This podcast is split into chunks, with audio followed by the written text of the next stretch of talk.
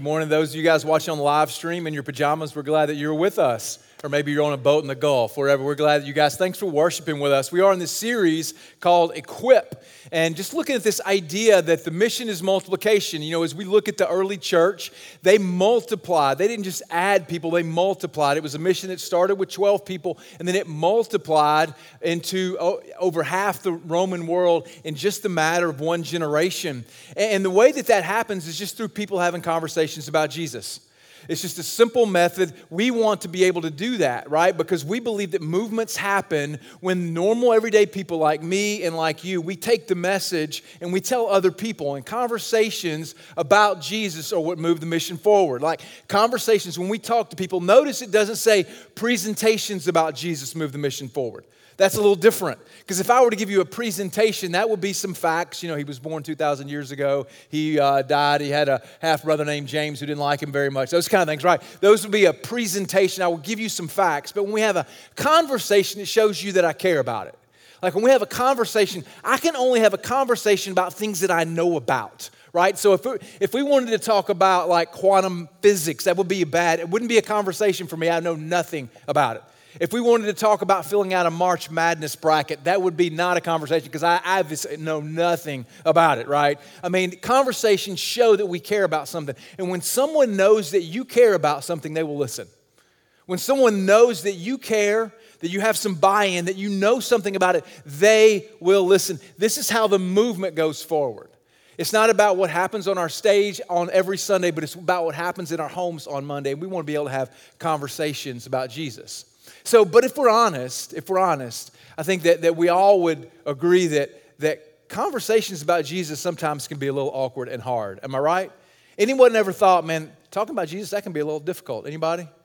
Yeah, like a lot of us. Sometimes it feels like it's a little awkward. Sometimes it feels like maybe maybe I didn't get into it like I wanted to. You know, I know that from personal experience. I know that from stories. Also, if you look statistically at, at uh, the, Ameri- the state of the American church, 95% of American Christians have never told someone about Jesus or never had a conversation about Jesus. 95%. That doesn't feel like a, a, a formula for success if the method is to tell other people about Jesus. And so there's some, I think there's some barriers. Like one of the reasons I think we are not great at telling other people about Jesus, sometimes it seems so hard, is that, is that we're not sure how to get in the conversation, right? We, we have this one size fits all mentality about a gospel conversation. We'll maybe read something in the Bible, or maybe we heard somebody say something one time, and we try to use that to get into the gospel. It's like this. Let's say you go to Subway and uh, you are getting a sandwich, and, and they say, Hey, what kind of bread do you want? And you're like, I don't know, but do you know the bread of life?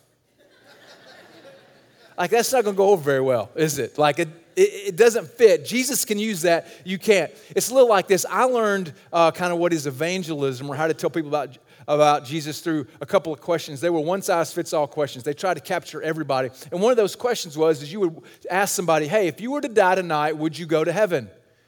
Like, that's not a great icebreaker question. Would you agree? Like, do you know something I don't know? Like, what are you talking about? See, we have this one size fits all mentality, and one size fits all just doesn't work. Have you ever bought maybe some clothing that was one size fits all, but it really didn't fit all? It didn't fit you? Like, I bought this hat one time, it said one size fits all.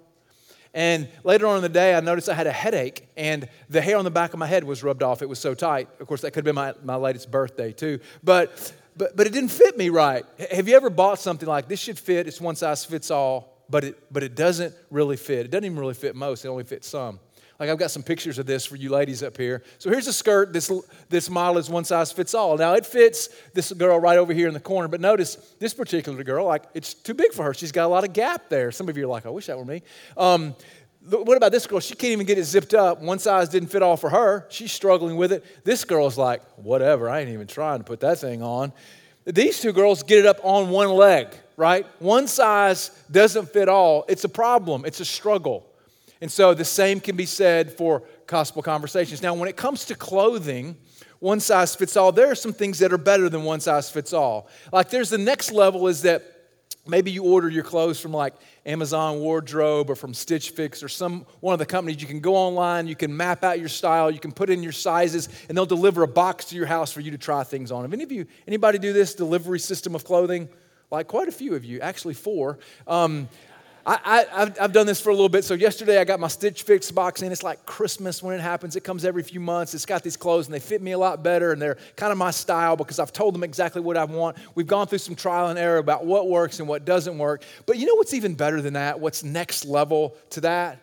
It's tailor made clothes just something that fits you. You get someone to measure you, and that you get someone to figure out your exact style, the places that you go, what works in those places, and you get clothes that are tailor made, and they are so comfortable. You just put them on. You enjoy putting them on. They are so natural for you to wear. They just feel like they belong to you. Now, there are some commonalities between one size fits all and tailor made, aren't there? I mean, if you have a shirt, you still have a hole to put your head through and you still have sleeves. They're still made out of material. They're still made out of some type of material. There's some commonalities, but then there's some uniqueness. there's some ways that they fit us perfectly. And this is the same with gospel conversations.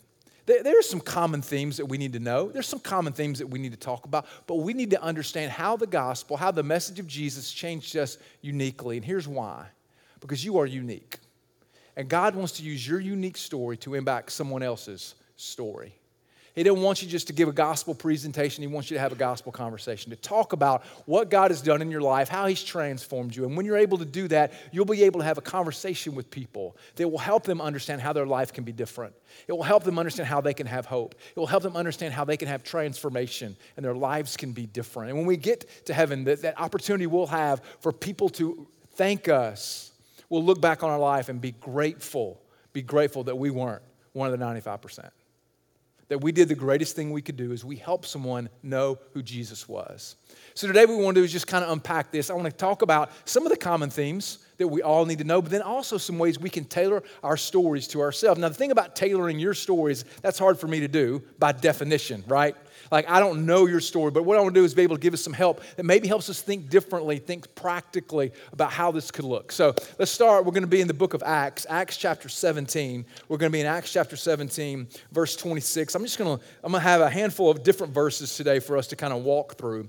And it may be that you hear something that's going to help you to have a gospel conversation. It may be that you're not really sure that you even follow Jesus, care about Jesus, want to know Jesus. But today, maybe through some of these stories, some of the ways that we can maybe tailor it to your story, maybe a light bulb will go off for you today, and you'll decide that you want to follow Jesus. So, Acts chapter 17. Now, this is written by a guy named Paul, or it's about a guy named Paul. Paul had gone into Athens where they worshiped all sorts of gods. They had so many gods, they even have one that was called an unknown God, just in case they missed one. And so Paul begins to tell him about this unknown God. He's speaking of Jesus. And so as we get to verse 26, Paul, has kind of unpacked a lot about who God is. And he says this about God He says, He made from one man every nation of mankind to live. Okay? So one man, meaning he goes all the way back to creation to Adam. Adam was the very first person that God created. God created Adam, then he created Eve. And so what Paul is saying is that all of us owe our lineage all the way back to Adam. Everybody in here, we all have this common ancestor in Adam. It means we are all cousins. We're all cousins. So listen, if you're married today, turn to your spouse right now and say, You're my cousin. Say that. No, I'm, I'm just kidding. That's terrible. Please don't say that ever. Unless you're from Arkansas. But he made from one man, uh, equal opportunity offender today. Come on. He made from one man every nation every nation of mankind to live on all the face of the earth, having determined allotted periods. In other words, God determined the time you would be born. God determined that you would be alive at the age you are right now in 2019 on this day. God knew it. Like today is my mother's birthday. She is 79 years old. God knew that she would be 79 years old today in 2019, and God knows you. He's allotted the time for you to be alive. Not only the time, it goes on to say the boundaries of their dwelling place. So he allotted you to be born at this time, but also in this place. That you would live here right now, in this area of the country, in this area of the city, in the house that you live in, the neighborhood that you live in. God has allotted all of that. God is the one who's done that. He has put this boundary on you and allotted it to you. And then he goes on to finish up that they should seek God right? So, here's what this looks like. When it says he created this boundary, here's what it means is that God has framed up your life in such a way that he's put you in the playing field and he expects you to play the game. He expects you to encounter certain people in certain situations, in certain circumstances, so that the mission can go forth, so that they can know God. So that they can know God. So, so think of it this way just a little bit. So there was a couple of basketball games on yesterday, and so Virginia played Auburn. How many people have Virginia in their bracket, by the way? Had a handful. Come on. I don't believe you, but hey, that's good. So Virginia played Auburn yesterday, and they played on a basketball court. Basketball court, boundaries. If anything goes outside the boundaries, it's what? Out of bounds. When you step onto the court, you're expected to play the game. So at the end of the game, Auburn's up by two. Probably a lot more Auburn fans in here than Virginia, just saying. Auburn's up by two, and there is a foul with 0.6 seconds left to go. Auburn fouls Virginia. And this particular guy has to go to the free throw line. He gets three free throws. And if he makes them all, they win. If he makes them all, they get to go to the national championship game. If he makes them all, they potentially win the national championship. So there's a timeout call, and he goes over to the sideline. Now imagine that he walks out onto the court. He walks out into the boundaries that you, where you play the game. He walks out, and he says, they hold the ball to give him for, to shoot the free throws, and he's like, I'm good. I'm finished. I don't, I don't feel like shooting today. I'm not, I'm, not, I'm not interested. What happens? Game's over. The game's over. Nobody walks onto the court not expecting to play the game. And so God has set the boundaries where we live. He has set the people that we'll encounter. And He's expecting us to help them to know God within the boundaries that that have been set for us in your neighborhood, the people that you encounter, at work, on your kids' ball teams, uh, at uh, your Alta Tennis League, at the golf course. God is going to help us to know people. He's going to help us experience people. And He wants us to be able to just have a natural, normal conversation about who He is and how they can have life. Our boundaries, God has tailor made our lives for certain people. Like if you're here today and you're struggling with alcoholism, I, I could help you a little bit. I could talk to you about Jesus, but I know some recovering alcoholics that could help you a lot. Someone who's been through that, someone whose story is that. Some of you may be going, in, maybe you're in the middle of a divorce. Man, I could talk to you a little bit about that. I've, my parents were divorced, but I've never been divorced personally. I don't know what that looks like. I don't know what that pain is like, but I know some people who've been divorced, who've gone through that, who God has done a miraculous work in their life, they, they could help you. Some of you are introverts. I have no idea how to talk to you about Jesus. But I know some introverts that can. I know some that can help you and talk to you about and you your story is intended to impact somebody else. God has orchestrated it. You are your boundaries have been set. You are on the field. Don't don't, don't avoid the game right? Don't avoid this. So, one of, the, one of the statements that we have that we all need to know, one of the common statements that we have is, is this one There is a God and He is good. There is a God and He is good. Like the gospel starts with God. Like that may seem logical to people, but most of the time we start with us, don't we? Like I want to tell you about me, but the gospel always starts with God. There is a God meaning he's in charge, meaning he's created, meaning he is number one, he's the top of the food chain. He is good. Like we have to hang on to this. People don't always believe that God is good, and you have to know that God is good. And because God is a good God, he creates good things. Because God is a good God, he creates good things. This is what he's about. And he has never failed, right? He has never told a lie. He's never lost his keys. He's never not shown up. He's never forgotten an appointment. He's always strong enough to help. He never leaves us or forsakes us. There is a God, He is good, and God wants more good for me than I actually want for myself. God is more for my good than even I can be. Have you ever done something you knew you shouldn't have done? Like, man, I shouldn't do this, but I'm going to. It's probably called dessert last night. I know that's a small one. But there's some things that are small, some things that are bigger. You know, and you know it's going to be bad for you, you know it may hurt you, but you still, for whatever reason, do it anyway. And God is more for our good than we are. And here's the truth if God is for my good, then I can, I can trust Him. Listen, if God is good, He's for my good. Here's what it means for me on a daily level, on a practical level, is that I can trust God. I can trust him. Watch what the writer of Proverbs says in Proverbs chapter 3. He says, Trust in the Lord with all of your heart, not part of it, but with all of it. Don't lean on your own understanding. In all your ways, acknowledge him, and he will make straight your paths. Because God is good, I can trust him in everything. I to think about this. If I, can't, if I saw you in the lobby and say we know each other, I'm like, hey, I just ate at this restaurant, you got to go. Like you have got to go, and you've got to go today at lunch. Can you make it? You probably would be like, yeah, because I trust you. I know that you have good taste in restaurants, and I know you wouldn't send me to one of those ones that has $5 signs. Yeah, I'll go. Maybe if I told you about a great book, I'm like, you should read this book. You trust me, you would read this book. Because God has good for us. We can trust Him. His ways are what is best for us. So, so, so here's how this looks. Because God is good. Some of you, anybody go to the beach over spring break? Anybody?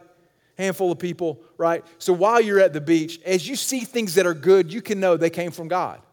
Like when I stand on the beach, one of my favorite places to go, when I look out over the ocean and maybe over the blue waters of the Gulf, standing in the white sands of 30A, come on, right? And it is good. I know that that is from God. But when I have a, a day where I get good things and things go my way, I know that is from God. So I just tell people that. When I experience something good, I'm maybe I'm talking to somebody about my vacation. I'm like, man, I was down at 30A. I love going there. I can't believe God made stuff that's that beautiful. Like, that was pretty easy, wasn't it?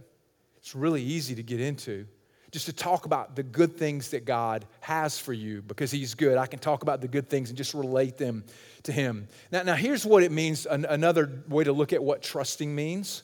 Trusting just means that I turn towards God no matter the situation.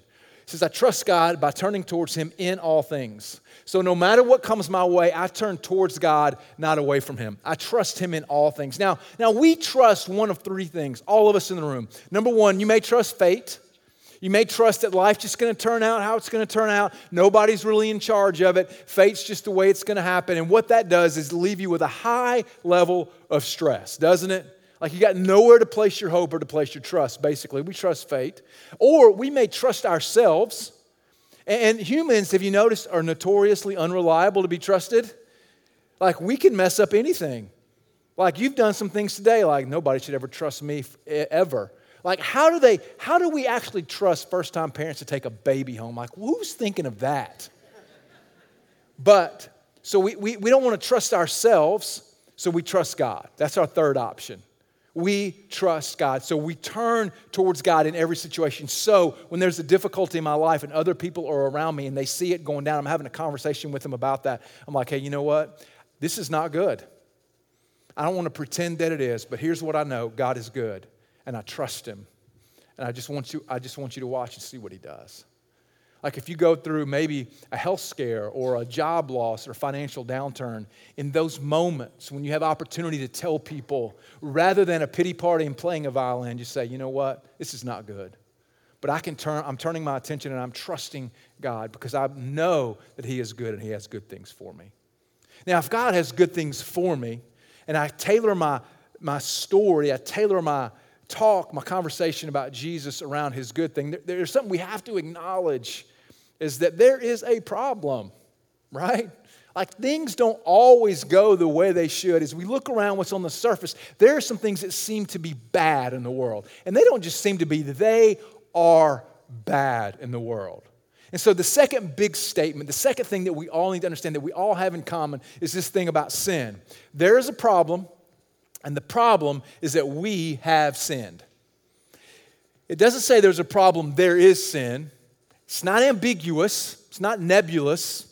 It is personal. We, me, you, we have sinned.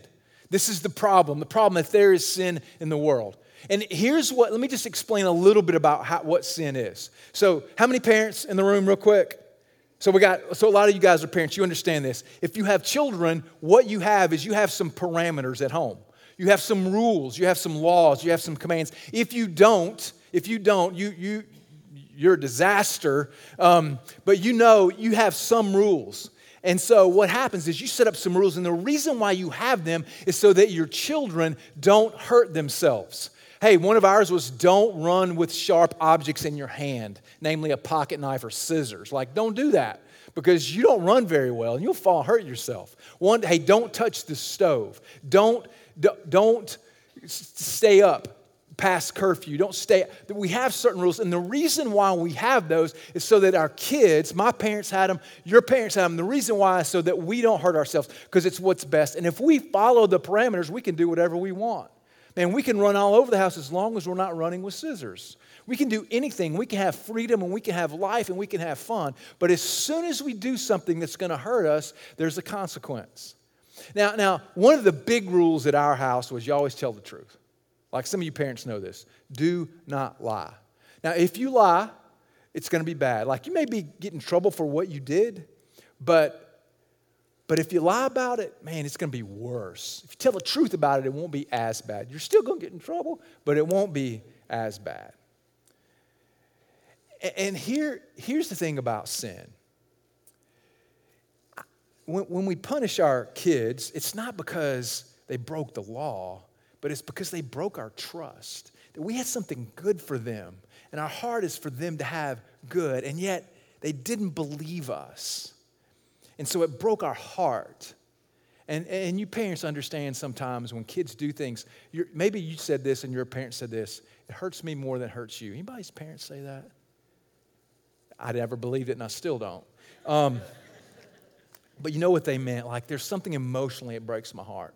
So here's the thing about sin. Here's the definition of sin sin breaks God's heart because it breaks God's commands. That's what sin is. It breaks God's heart because it breaks God's commands. He, he's not so caught up in the command that you broke the law, you didn't follow the rules. He's caught up in that he knew what was good for us, and yet we didn't follow it, we didn't believe him, we didn't trust him. And so there's sin that happens in the world. And so now we have all the chaos that we experience in life because life doesn't operate the way it's supposed to. In Romans 6:23, here's the real problem with sin. Romans 6:23 says the wages of sin is death. Okay, it's not, it's not the fact that sin makes us bad people or immoral or breaks some laws. It's the fact the wages of sin is death. What I get paid for is death. When I, when I go to work and get home, what's directly deposited into my account is death. My salary is death. This is the problem with sin. It brings death. Now, what we see from the first one who sinned, Adam, the one I was talking about a minute ago, the first person, he faced physical death and spiritual death. So there's spiritual death that we're separated from God because God is the life source. And when we sin against Him, we're separated from Him because sin always brings separation. Sin brings separation between people, between families, between friends, and it brings separation from God. And because God is God, He's the life source, we're separated from God, we earn death. That's what our work gets us. We get death. And that, that's a pretty heavy price to pay for sin. That's some pretty significant punishment for sin. So, what I need to do, what I need to do on a personal, tactical, practical level is I need to change my mind about sin, right? I need to change my mind about sin. There's this word in the Bible called repent. Anybody ever heard the word repent? So, repent. Repent just means to change your mind. A lot of times we think it just means I need to be sorry for the things I'm done, but it means I change how I think. I repent by changing my mind. I change my mind about me and about God. So I changed my mind about who I am, what I've done. The reality is I've sinned. I, I change, I acknowledge that. I, I recognize that. I admit that. I confess that, that I've sinned and that God is not the problem, that God is good. It was not God's fault. He didn't set me up to fail. It was my fault. So I changed my mind about me and I changed my mind about God. Now, now, here's where this leads me when I change my mind about God. I realize that I need God. So if I'm in conversation, any conversation, I just talk about my need for God. You know, if, I, if I'm talking about a job and I'm about to take a job, not me, but you guys, like you're thinking about taking a job, right? Like I, I, need, I need God's influence in my life. I, I'm going to need to talk to God about this. I'm going to need to understand what Jesus has to say about this. I always look and understand what God says about the steps that I make. When I think about my finances, it always causes me to recognize that, that I have this capacity to get it wrong. I have this capacity, but I also have been given this dignity to ask God what He wants. So I can just talk about how I learn from God, how I live with humility. That if something goes wrong in my life, I'm like, or if, or if I do something wrong, I'm like, yeah, I do things wrong. I don't have to worry about it, right? I don't have to think about it. I just need to admit it. I don't have to pretend that I got it all together because I, I sin. You sin, I sin. Like we probably, you probably sinned this morning. Didn't you? Like when y'all were getting in the car together and you were out in the driveway honking the horn and your spouse wasn't coming, you're like, hurry up, you're always making me late. Wasn't that probably some sin in there? That feels like it may be too little too real for some of you guys right now. Like that's heavy duty. Like we all sin, we experience it. So I repent, I change my mind. Third point that we have is there is hope. His name is Jesus. There is hope. His name is Jesus. Now notice this. He's got a name. He's a historical figure that lived, that died, was resurrected. He's not just the ambiguous man upstairs. It's not just the force in the universe. He's got a name. His name is Jesus. There's hope. There's hope, and his name is Jesus. You know, we also see this in Romans 6:23. Here's what God brought us in Romans. If the wages of sin is death, the gift, free gift, is eternal life the free gift that we have. I don't earn it, I don't deserve it, I don't work for it. I get this free gift. Jesus died for my sins. The fact is, I couldn't pay the penalty other than just dying myself and having an eternal death. So Jesus took my sin on himself and he paid the penalty for every single one of them. He took my guilt, he took my shame, he took my sin, and it's gone, it's canceled. It can't whisper to me any longer what kind of person I am because he's given me his life. This is who Jesus is. We have his life. You know, Jesus gave his life so I could have life. Jesus gave his life so that I could have life. This is the promise. Now, what I love about this is it shows how solution oriented God is. Like, you know, he could have looked down and says, okay, you guys screwed it up once. Like, good luck.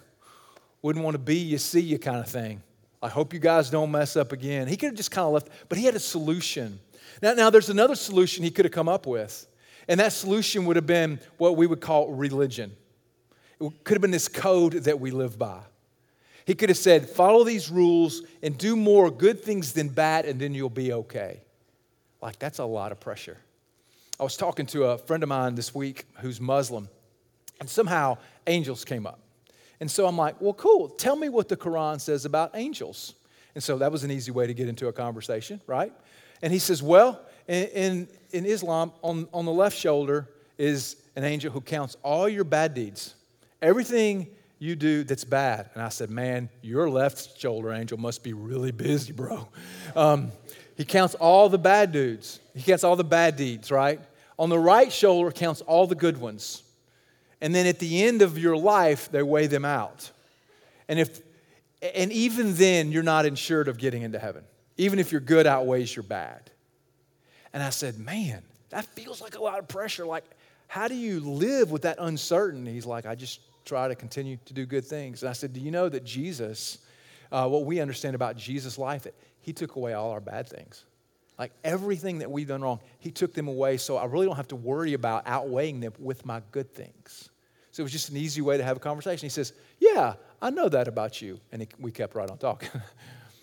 but that's an easy way. But also, that's a lot of pressure. And the thing about having Jesus is we, we don't have to earn it, you don't have to try so hard. And so when, I, when people, we're in natural conversations with people and we're talking about our spiritual growth and our spiritual life, and they look at our behavior and they're like, well, you don't do these things right, and you don't do these things like church people. And you know, it's like, it's not about the things that I do. Man, it's not about, it's not about me having to earn my way to heaven. I don't feel that pressure or that anxiety. It helps me to live a life where I'm not, I don't feel like I'm competing with other people for approval, that I'm just, I'm just relying on the grace of God because I don't have to earn my way into heaven. I'm different. I'm different. Now, the last statement we have is there's a response to this. If Jesus gave his life, there's a response surrender my life. There's a response. I have to respond. I surrender my life. Now, surrender is a little bit of a, a little bit of a, of, a, of a church term, a little bit of a Bible term. We don't necessarily talk about surrender very often. Anytime we talk about it, a lot of times it has negative connotations, but we give our life to Jesus. One way that he frames this up is in uh, the book of Matthew when he's calling a few of his disciples. And he says this in Matthew. He says he was, Jesus was walking by the Sea of Galilee. He saw two brothers, Simon and Andrew they were, they were fishing, casting a net in the sea, and they were fishermen. He said, Follow me. I will make you fishers of men. And immediately they left their nets and they followed him. So they followed him. Now, on a, to tailor our story, we just need to follow Jesus. To understand what he wants for us, just follow him and talk about what that looks like for us to live that out. One of the ways that we frame it up is like, who would Jesus be if Jesus were you? Like if Jesus were working a job, he had, you know, worked from the ground up, had excelled in his company, like what would he do if you follow him? That's what that looks like. An, an interesting uh, connotation of this word is it, it just means to pick. It means to pick sides. Have you, have you ever picked sides for something? Like you picked one side against another side? So this last weekend, I was visiting my son in Dallas. And uh, he, unfortunately, the poor guy's an Atlanta sports fan. And so you go into his apartment, he's got every, he's got jerseys for all of the Atlanta sports teams hanging in his den. He's a bachelor, so hanging in his living space. And so you know immediately what side he's on. So uh, about a month ago, he, he's in Dallas, Texas. So they played the Ma- the Hawks played the Mavericks. So Ethan gets his Hawks regalia on, jersey, everything out. I think he had knee socks on with shorts. I think it was pretty obnoxious. And so he goes down to the airlines arena there where the Mavericks play. And of course, the Mavericks aren't very good either, so there's not a lot of people there. But of course, he's the only one in Hawks regalia. Everybody knows who he is, so much so that Dominique Wilkins, who was doing the broadcast on TV, walks over to talk to him because there was no other friendly faces in the crowd. It was obvious. He picked sides.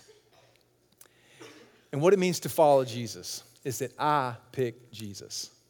Every time, all the time, no matter what, no matter how I'm treated, no matter how, no matter what circumstances may happen in my life, I pick Jesus.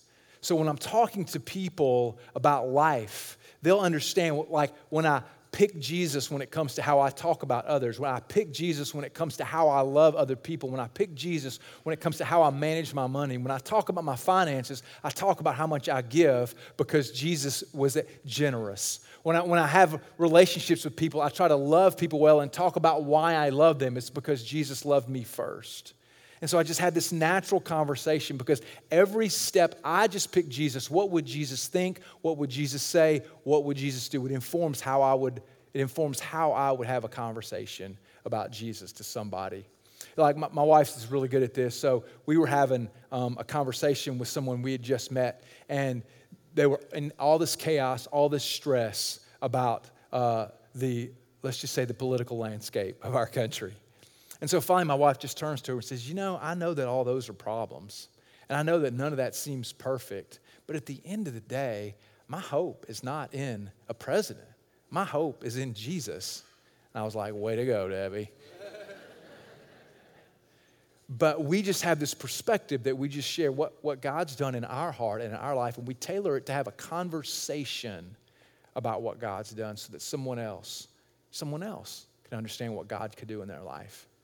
I just want to close out quickly with something that we train uh, people who've gone through Equip to do, and that's to share your story.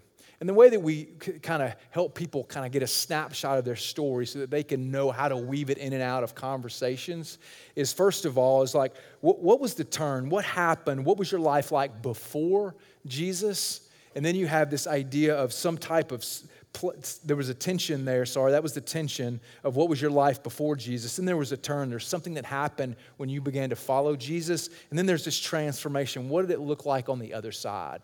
And so for me, I grew up, if I had one word to describe how I grew up, it would just be anxiety, uh, worry. I can remember when I was 10, I went to the doctor because my stomach hurt. And I was sitting on the examining table, and the doctor comes in, and, and my feet are just going back and forth, right? I'm just wiggling them as fast as possible. And the doctor says, What is that about? I'm like, I don't know, man. You're the doctor. Aren't you going to tell me what this is about? And he, he realized and told my mom immediately, like, I, my stomach problem was not a stomach problem, it was an anxiety problem. I was just nervous. Um, I felt very insecure, which drove my anxiety. So this followed me through high school and college. And then when I was, uh, when I was, when Debbie and I got married, we bought our first house. And um, most, a lot of my anxiety was around finances at the time because of how I grew up. And so I can remember going to closing uh, to buy our first home and trying, trying my best to write that down payment check and having to rewrite it three times because I just couldn't get it right. I was so anxious about writing it. And so I go, and after I write the check, um, we get our keys and we go. And at that point, I'm like, what have I just done? I go, we go to the house. The house is empty because uh, we haven't moved in. We're going to clean the house before we move our stuff in. And while I'm in the house, Debbie runs to Walmart to buy some things to clean the house. And I literally lay in the floor of the kitchen, doubled over, thinking I've just ruined our future, financial future all the way through retirement. I was so anxious and just lived with this anxiety. Now, this anxiety drove me to perform. I just always wanted to show that I fit in. I didn't want to feel insecure. I wanted everybody to think I had it together. I always wanted to be number one. So I had a corporate job at the time, and I would go to work, and I was always the first one there because I wanted everybody else to see that I was the first one there they would think I was really important. They really should have thought I couldn't get enough work done during the regular eight hours. But I just wanted to put on this front that I was, I was, I was an achiever, I was an up and comer, I was going to make it happen. So I just began to live this life of drivenness, of performance. And then I had this experience when I was just alone one day and I just, through my restlessness, it caused me to finally say, God, what is going on? Like, what do you want from me? What is it I need to be doing? And so, in this moment I had with just me and the Lord, nobody was there, it was just me and the Lord. There was this image in the Bible that we see of what end time looks like. And there's people on the, the right side of Jesus, kind of at the end time, and they're, they're imagined to be sheep. And there's people on the left side, and they're imagined to be goats. And the people on the sheep, they are good with God. People on the left who are the goats, they are not. And so, just kind of in my own, my own just thought process, I'm like, God, which, which side am I on? Like you're over there. You're on the left side. You, my friend, are a goat because you're not letting me do anything. You're trying to earn it, you're trying to achieve it. But that's not what I've given you. That's not the hope you have. And in that moment, I trusted Christ. In that moment, I stopped trying to earn it and I recognized the forgiveness that I had. I recognized the life that He came to give me as a free gift. And then as I moved through that, one of the things that I believe characterizes me is just an identity. I know that my identity is not in my job. I know it's not in me progressing. I know it's not in me being successful. I know it's not in our church being the biggest church or the greatest church, even though we are the greatest church. It's not in my church. Like, that's not where my, my identity comes because God has, has loved me and cared for me and given me an identity and created me uniquely. And I had and I have that to fall back on, that that is where my true identity lies. And when you wake up with that kind of, that kind of identity, it doesn't mean I don't still struggle with insecurity. It doesn't mean I don't wake up some days like, what is happening? It doesn't mean if a financial challenge comes my way, I don't just immediately start sweating and think, what am I going to do? What am I going to do? What am I going to do? I have no rich parents to call and help me out. What am I going to do? It doesn't mean that all of it immediately is gone, but it does mean that I now turn towards Him and I believe what He says and the work that He's done and the hope that I do have in Christ. And like that's my five minute story. And I can make that go 30 minutes, or I can make it go two hours, or probably even two weeks. And you need to know what that is for you. You need to think through that. You need to be able to talk naturally and honestly about what God has done in your life. You need to be able to just express how your story is tailor made to impact somebody else. Listen, somebody's in your neighborhood, and right now, God's stirring their heart they're open. There's somebody that you work with, and right now, God's stirring their heart. And God wants to orchestrate your life so you could just have a natural conversation about what He has done for you.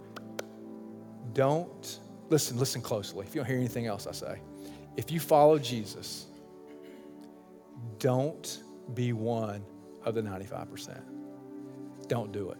It will be the greatest regret that you'll die with don't be that. You have an opportunity right now and the boundaries God has marked out for you to just tell what God has done in your life. You are tailor made. Your life, your story is tailor made to impact somebody else. Let's pray together.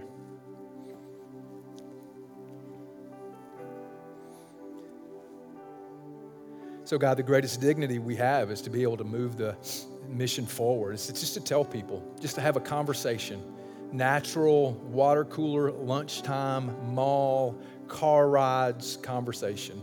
Lord, we just talk about how good you are and the good things that you've brought us, God. We're just grateful. We just live with grateful hearts because of your deep love for us. God, that we just are able to talk about difficult circumstances, knowing that while they're difficult, that we trust that you have good things that will come out of them, Lord. And God, I pray that we wouldn't be a people of the 95%. God, I pray you would just make it really obvious to us. Um, sometimes we need more than a, a subtle reminder, God. We need a really obvious opening. So I pray that we get that today. God, I pray that we'd have a thousand of these conversations in the next 10 weeks as we all go through Equip, as we learn what it means to impact the world and to move this mission forward. But God, I pray that it happens in our own neighborhoods, right across the street, right down the hallway. And God, I just pray these things in Jesus' name. Amen.